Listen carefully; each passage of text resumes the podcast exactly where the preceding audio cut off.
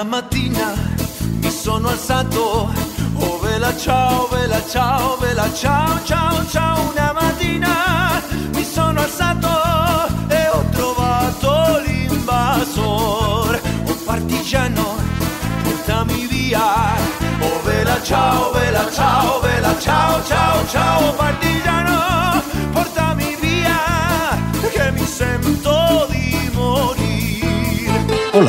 benvinguts a tots de nou. En este capítol 11 del podcast sobre memòria històrica El Mur parlarem de la memòria recent, perquè no hi ha que anar 80 anys enrere per a trobar repressió al nostre país. També hi hagué i molta en l'anomenat tardofranquisme, els últims anys de la dictadura i també els primers anys de la transició espanyola.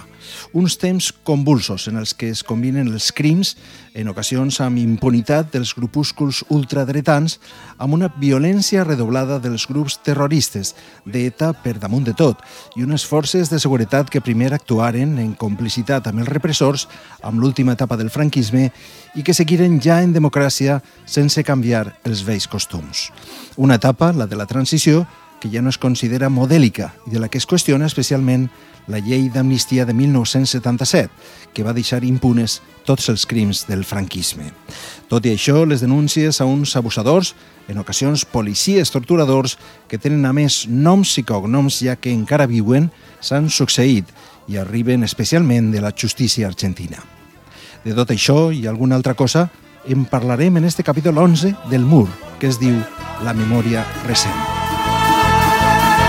Això és El Mur, un serial radiofònic multimèdia sobre memòria dirigit i presentat per Carlos López Olano per a Plaza Ràdio.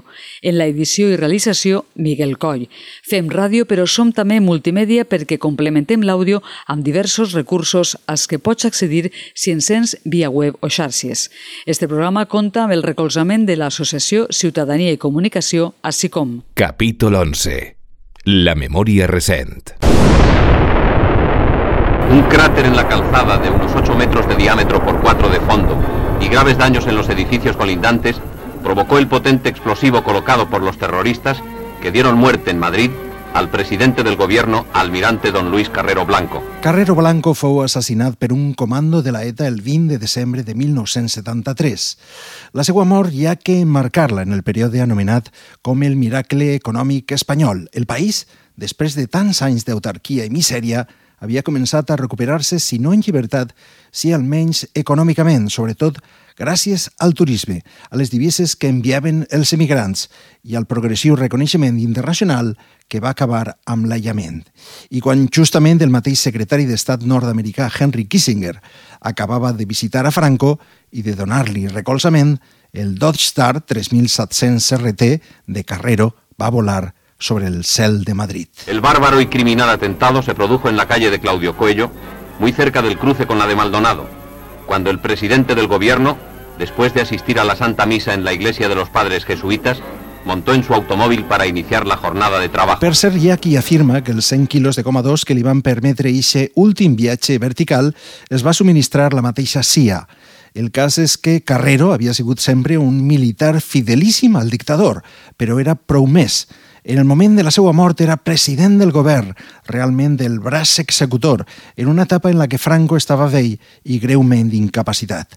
L'almirall era, sense dubte, un home dur del règim, però fou substituït per un altre pitjor encara, Carlos Arias Navarro, que s'encarregaria de governar l'última etapa de l'anomenat tardofranquisme.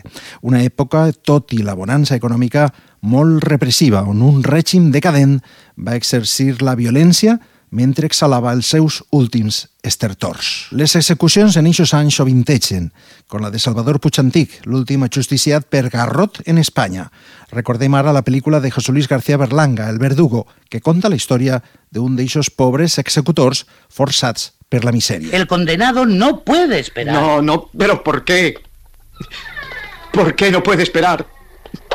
¿Por qué? Pónganle una corbata. És en eixa època, prèvia a la de Franco, quan Lucila Aragó va estar ingressada a la presó de dones de València.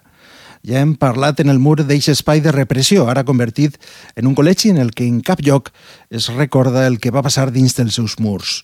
Lucila tenia només 20 anys, estudiava econòmiques i militava en el FRAP, on feia tasques exclusivament de propaganda. Fou detinguda en setembre de 1975. Li aplicaren la llei antiterrorista, fou brutalment interrogada y torturada y empresonada finalment. En su conta ella mateixa. Y nuestra demanda de justicia hoy se está enfrentando con el cerco de, de impunidad con el que se han rodeado eh, los, los herederos del franquismo. Hoy yo, por ejemplo, me he querellado recientemente en los juzgados valencianos por sufrir torturas en el año 75. He denunciado a unos policías que actuaron, eh, que eran miembros de la Brigada Político-Social. Y hay otras personas que yo no identifiqué porque desconocía que participaron en esos procesos y exijo justicia. Quiero que, que se, tenga, que se juzgue en este país que, que hace no tanto tiempo se producían torturas. Y yo, como víctima de tortura, quiero que se juzgue y que además se reconozca que he sido maltratada. He sido maltratada de una manera absolutamente inhumana. Quiero eso. Després en parlarem més en Lucila. Ella està justament en la presó quan es produeixen els últims afusellaments signats personalment pel dictador. Tot i la pressió internacional, tot i la intervenció del Vaticà demanant clemència, tan sols dos mesos abans de la mort de Franco, tres membres del FRAP i dos d'ETA polític-militar són afusellats a Trenc d'Alba.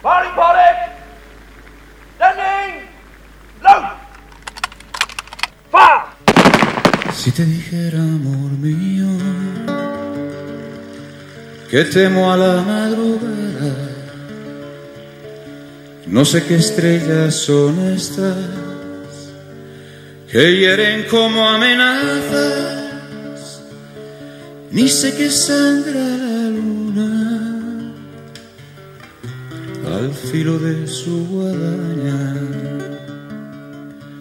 Presiento que tras la noche vendrá la noche más larga. Quiero que no me abandones,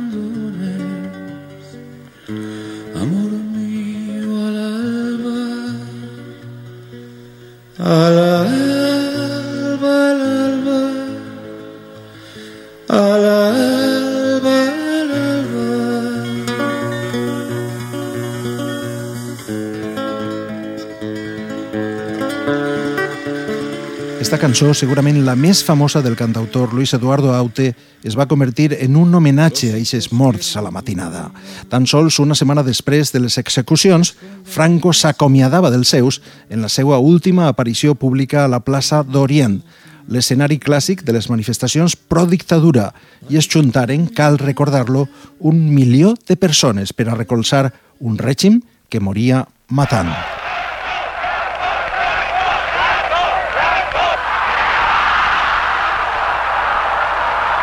Però diuen que justament el fred que aquest dia va patir el dictador fou l'accelerant de la seva mort.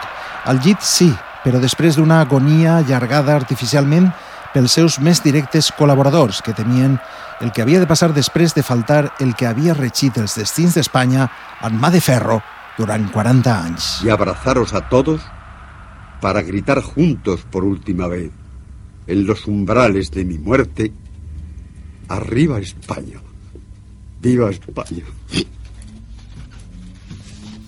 De poc li va servir el panegíric a Arias Navarro davant l'impuls dels moviments democratitzadors. Començava la transició, amb les seues llums i les seues ombres, con la que projectava la Real Casa de Correus de Madrid, que tot el món coneix per este so.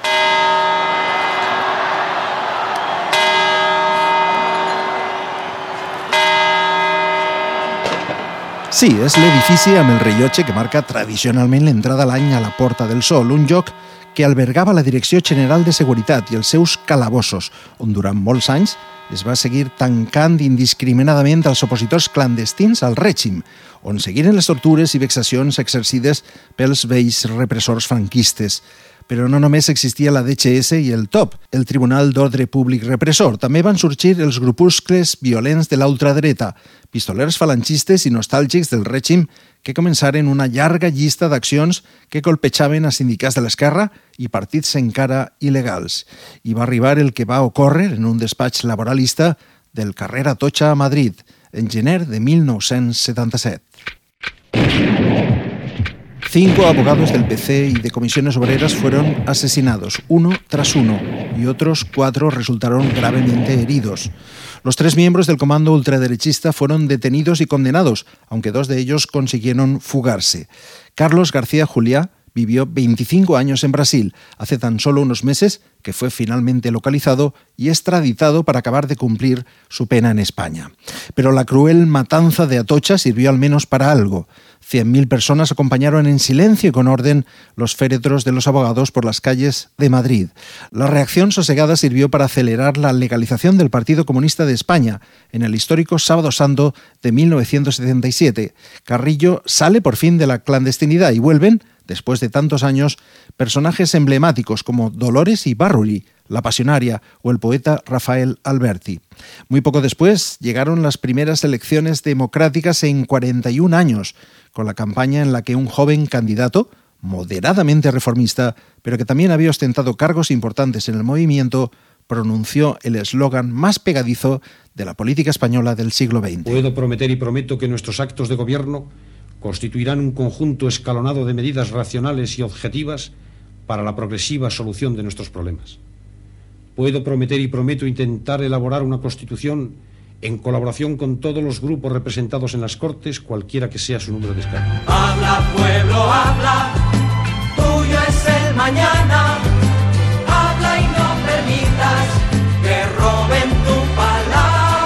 Y ya con un gobierno democrático elegido por el pueblo, se aprobó con un amplio respaldo parlamentario una de las leyes más comprometidas de la transición, la 46-1977, de 15 de octubre, conocida como la de amnistía. Aplicaba esta a los presos políticos y a un amplio espectro de delitos como la rebelión y sedición, cometidos antes de 1976. Con su cara, su parte positiva, que conseguía liberar a gran cantidad de jóvenes revolucionarios que habían luchado por la democracia en el tardo franquismo, pero también con su cruz, ya que indultaba todos los crímenes que se cometieron bajo el amparo de la dictadura. Es, en cualquier caso, una ley puesta en cuestión hoy.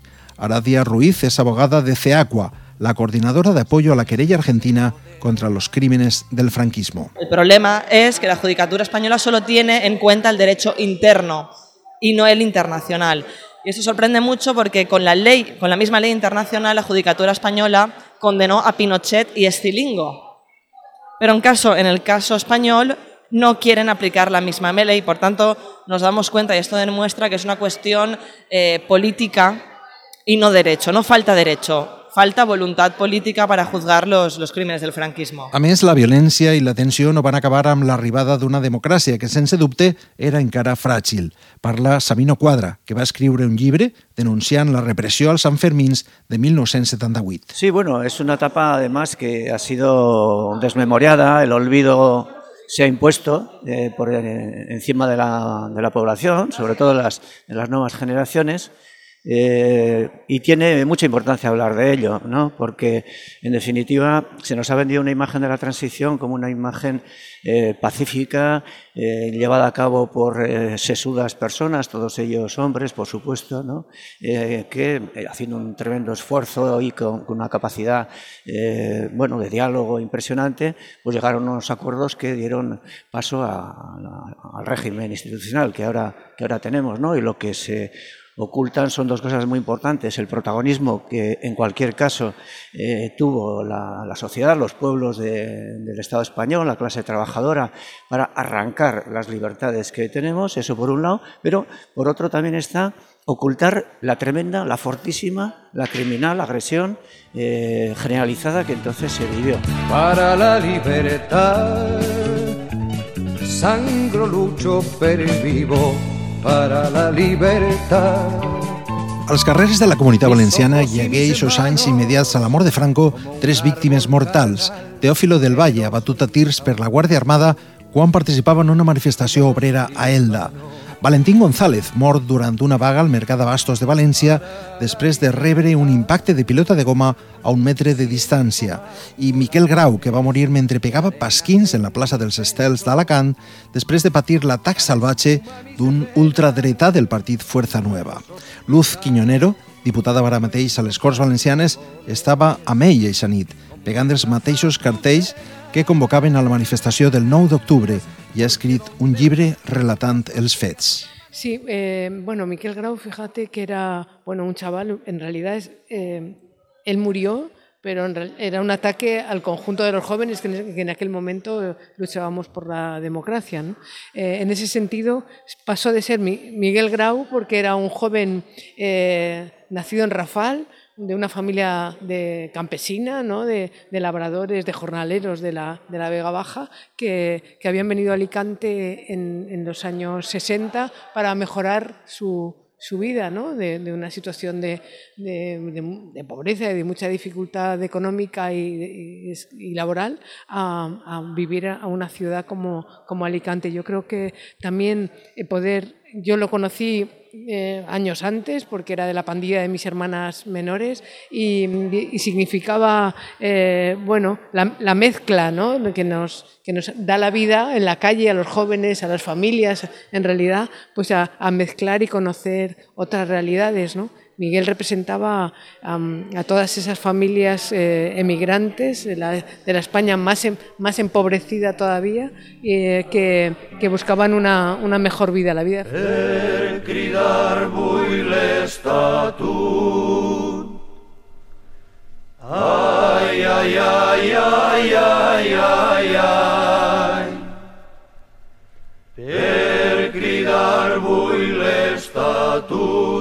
a Miquel assassinaren.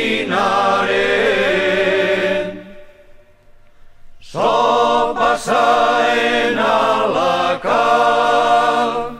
Sí, Altai li va dedicar esta cançó i Miquel es va convertir en un símbol dels temps, un símbol de totes aquestes agressions comuns en eixa època. Claro, es que por eso es importante contar cómo es posible que ocurriera, ¿no? Cómo, cómo es posible que ocurriera, cómo es posible que aún las versiones oficiales pues eh, se resistan a contar, a contar los hechos como son y, por eso es necesario señalar que, que, que estábamos tratando de, amanecer a una sociedad democrática, que las resistencias a esa sociedad democrática eran muy grandes, que, las, que, que en este caso el, el asesino Panadero Sandoval, eh, el asesino de Miquel Grau, eh, otro joven como nosotros, eh, decidió que, eh, bueno, que representa perfectamente pues, la intolerancia, ¿no? el hecho de que alguien que no piensa como tú es algo que estamos viviendo ahora en el presente. ¿no? Eh, sectores, sectores en aquel momento muy amplios de la, de la población que se resistían a abandonar los privilegios de, del franquismo, pues estaban dispuestos a matar.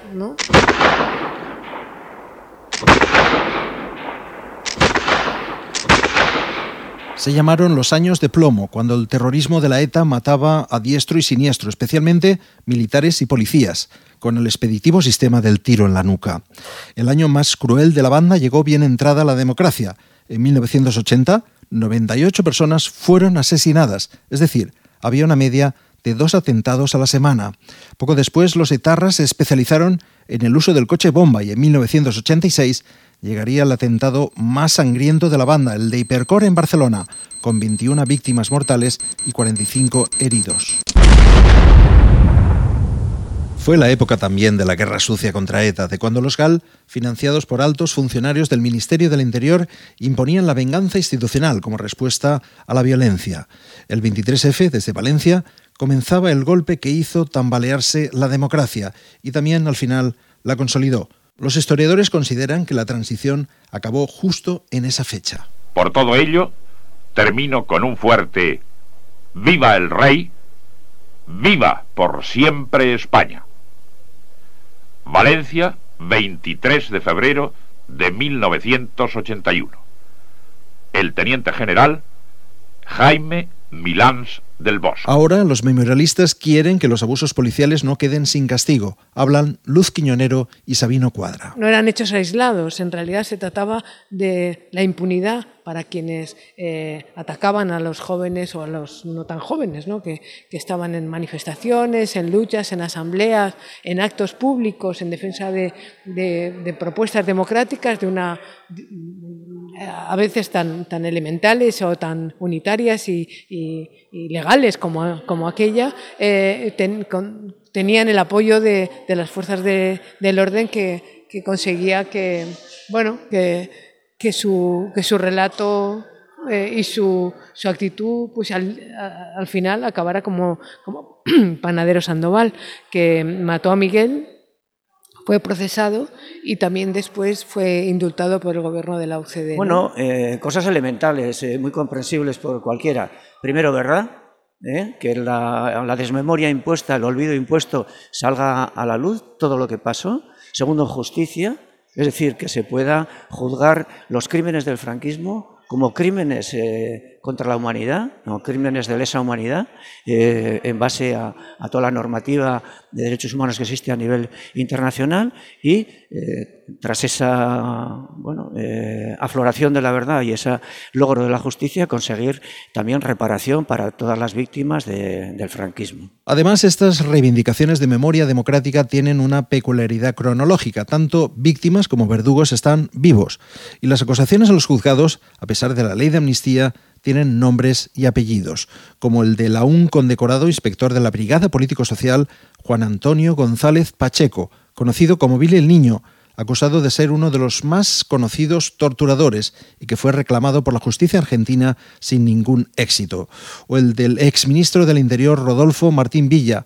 o el de Benjamín Solsona, apodado el Billy el Niño valenciano.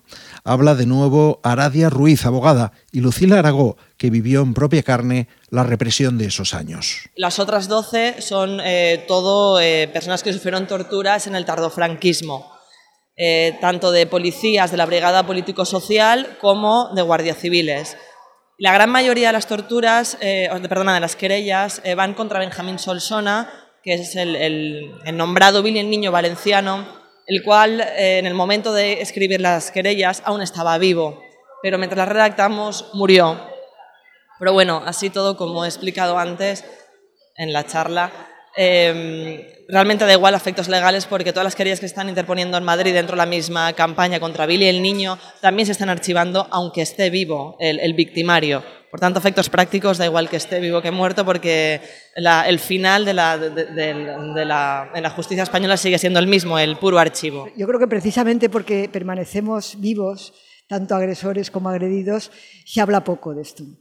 Yo creo que el pacto de silencio de la transición pretendió correr un tupido velo precisamente para evitar responsabilidades políticas, porque las raíces del franquismo estaban profundamente insertas en nuestra sociedad, estaban insertas en las fuerzas de orden público, estaban insertas en el sistema judicial, en grandes poderes y centros de poder económico.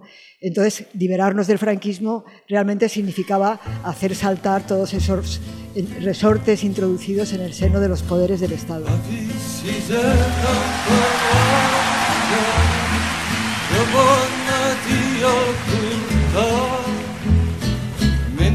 El sol esperava i els carros veien passar Siset, que no veus l'estaca on estem tots lligats si no podem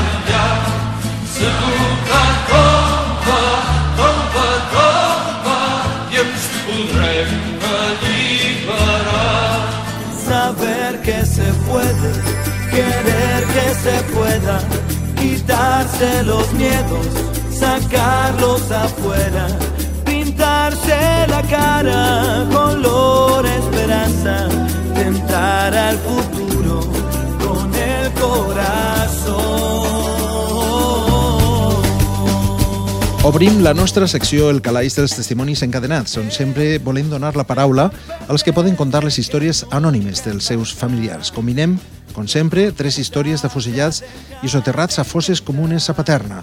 Avui són el besnet d'Antoni Soler de Moixent, el nebot net de Francesc Núñez Miquel de l'Alcúdia i el net de Mariano Pinilla de Sagunt. Bueno, pues el meu besavi eh, va ser l'últim alcalde de la República de Moixent.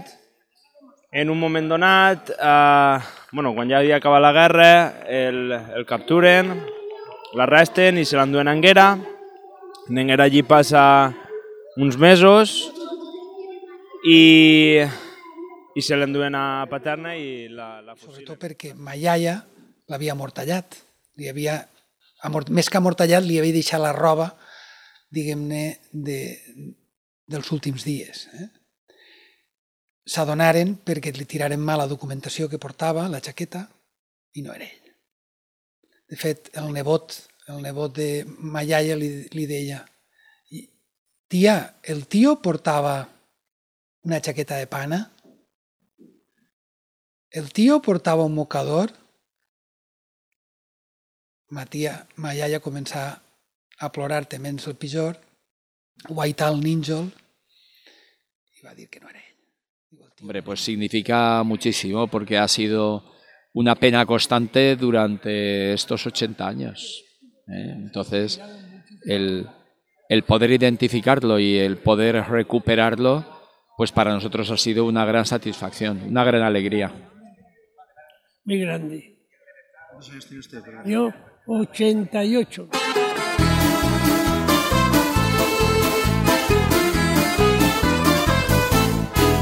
El que acaben de sentir és el capítol 11 i penúltim del Mur, el que hem dedicat a la memòria més recent, un serial radiofònic dirigit i presentat per Carlos López Olano. En la edició i realització, Miguel Coll. Fem ràdio, però som també multimèdia perquè complementem l'àudio amb diversos recursos als que pots accedir si ens sents via web o xarxes. En breu, l'últim capítol, el 12, en el que parlarem del futur de la memòria. Este programa compta amb el recolzament de l'Associació Ciutadania i Comunicació, així com